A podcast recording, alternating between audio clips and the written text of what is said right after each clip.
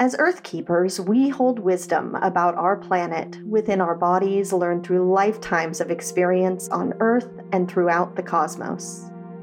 I'm Amy Dempster, a shamanic practitioner and your host for the Earth Keepers podcast, and I'm on a journey to reconnect with my soul family, the other Earth Keepers, grid workers, portal tenders, land stewards, and nature lovers around the world.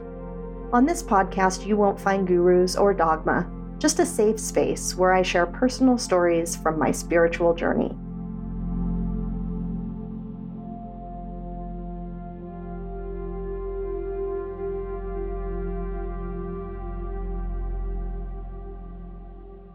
In February of 2015, I started a blog. Oh, wait, scratch that. I started a Tumblr, a very anonymous Tumblr. On a whim, I named it Following Hawks in honor of some unusual experiences I'd had with hawks that sparked my spiritual awakening years earlier. But now, in 2015, these things that had been happening to me, both in my dreams and in real life for the better part of a decade, were getting weirder by the day. And I wanted to keep track of them to see if there was some kind of deeper pattern or message coming through. But let me back up, because in the year prior to this, I had completely blown up my life. I'd quit my job, or rather, my hospitality career I'd spent 15 years building in Sacramento, California, where I'd lived almost my entire life. People thought I was literally insane. I mean, they also thought I was insane when I left the big corporate hotel brand I was working at in 2008 to quote, ruin my career and open a brand new boutique hotel as the economy was crashing down around us.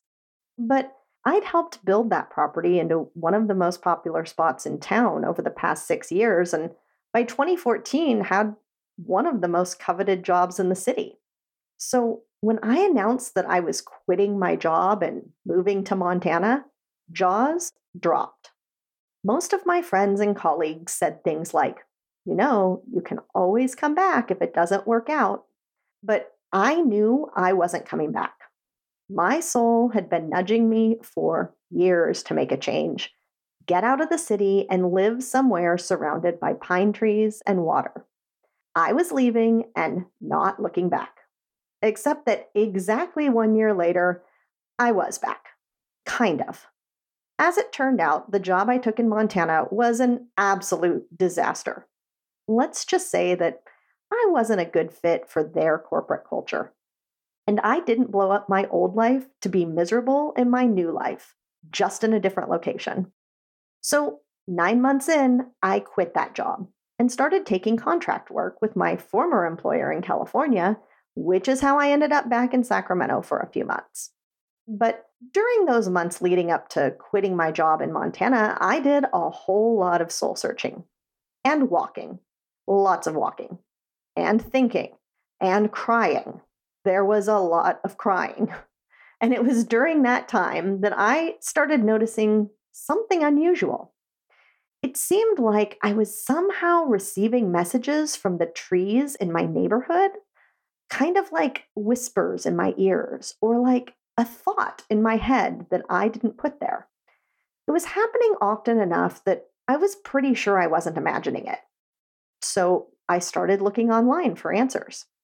I would find little nuggets of information here and there, some books on animal communication, but that was about it. I literally couldn't find anyone who was saying, hey, nature talks to us and we can talk back. You are not crazy. This is a real thing. So I didn't tell anyone what was happening, not even my husband for the better part of a year. I mean, I'd already dragged him halfway across the country where we didn't know a soul, and he'd had to start his business again from scratch. And now I wanted to quit the job we moved here for. Oh, and by the way, I'm talking to trees in my spare time. No, thank you. I did not need to be committed to a mental institution, which at this point I wouldn't have been surprised if he'd suggested. As a side note, he actually believed me about the trees when I told him, and supported me quitting my job too. So I definitely won the husband lottery in this lifetime.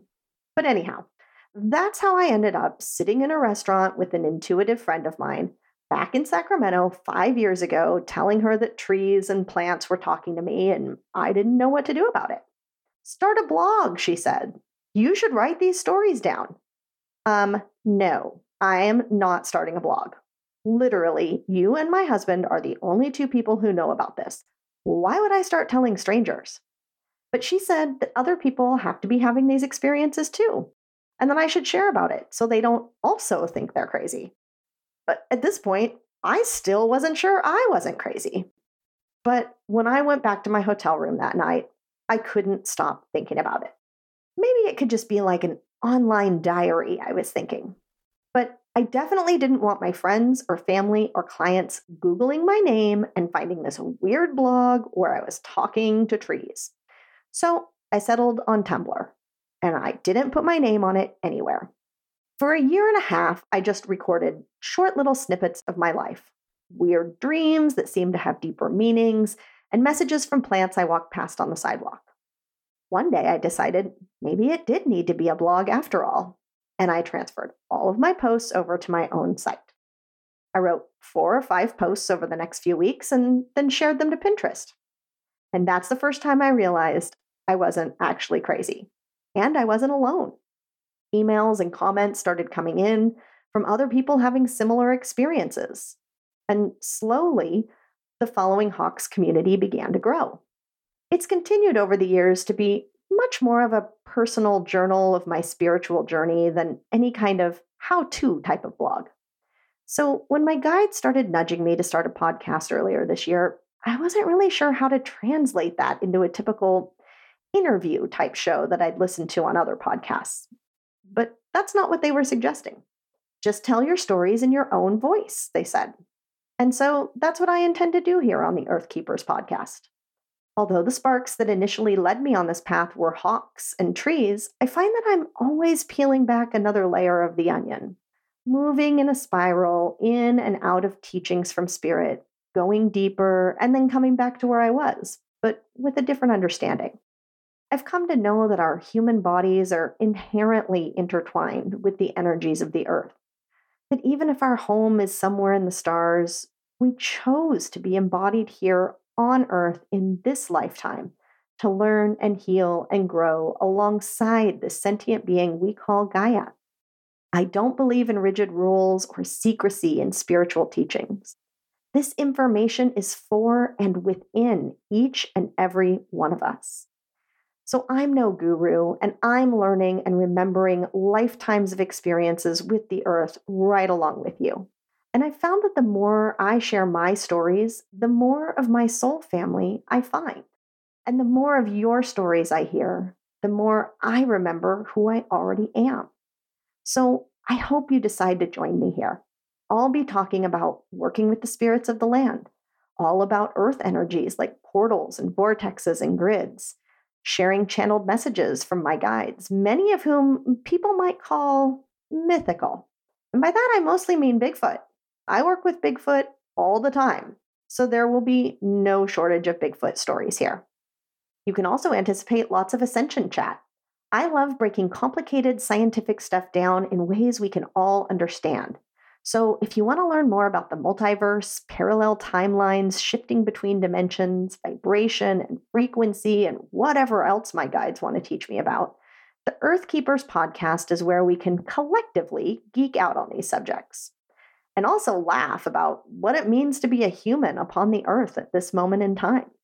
Because I don't know about you, but my guides poke fun at me all the time and remind me not to take life quite so seriously. So be sure to subscribe to the Earth Keepers podcast so you don't miss an episode as they're released. And I'll be seeing you soon.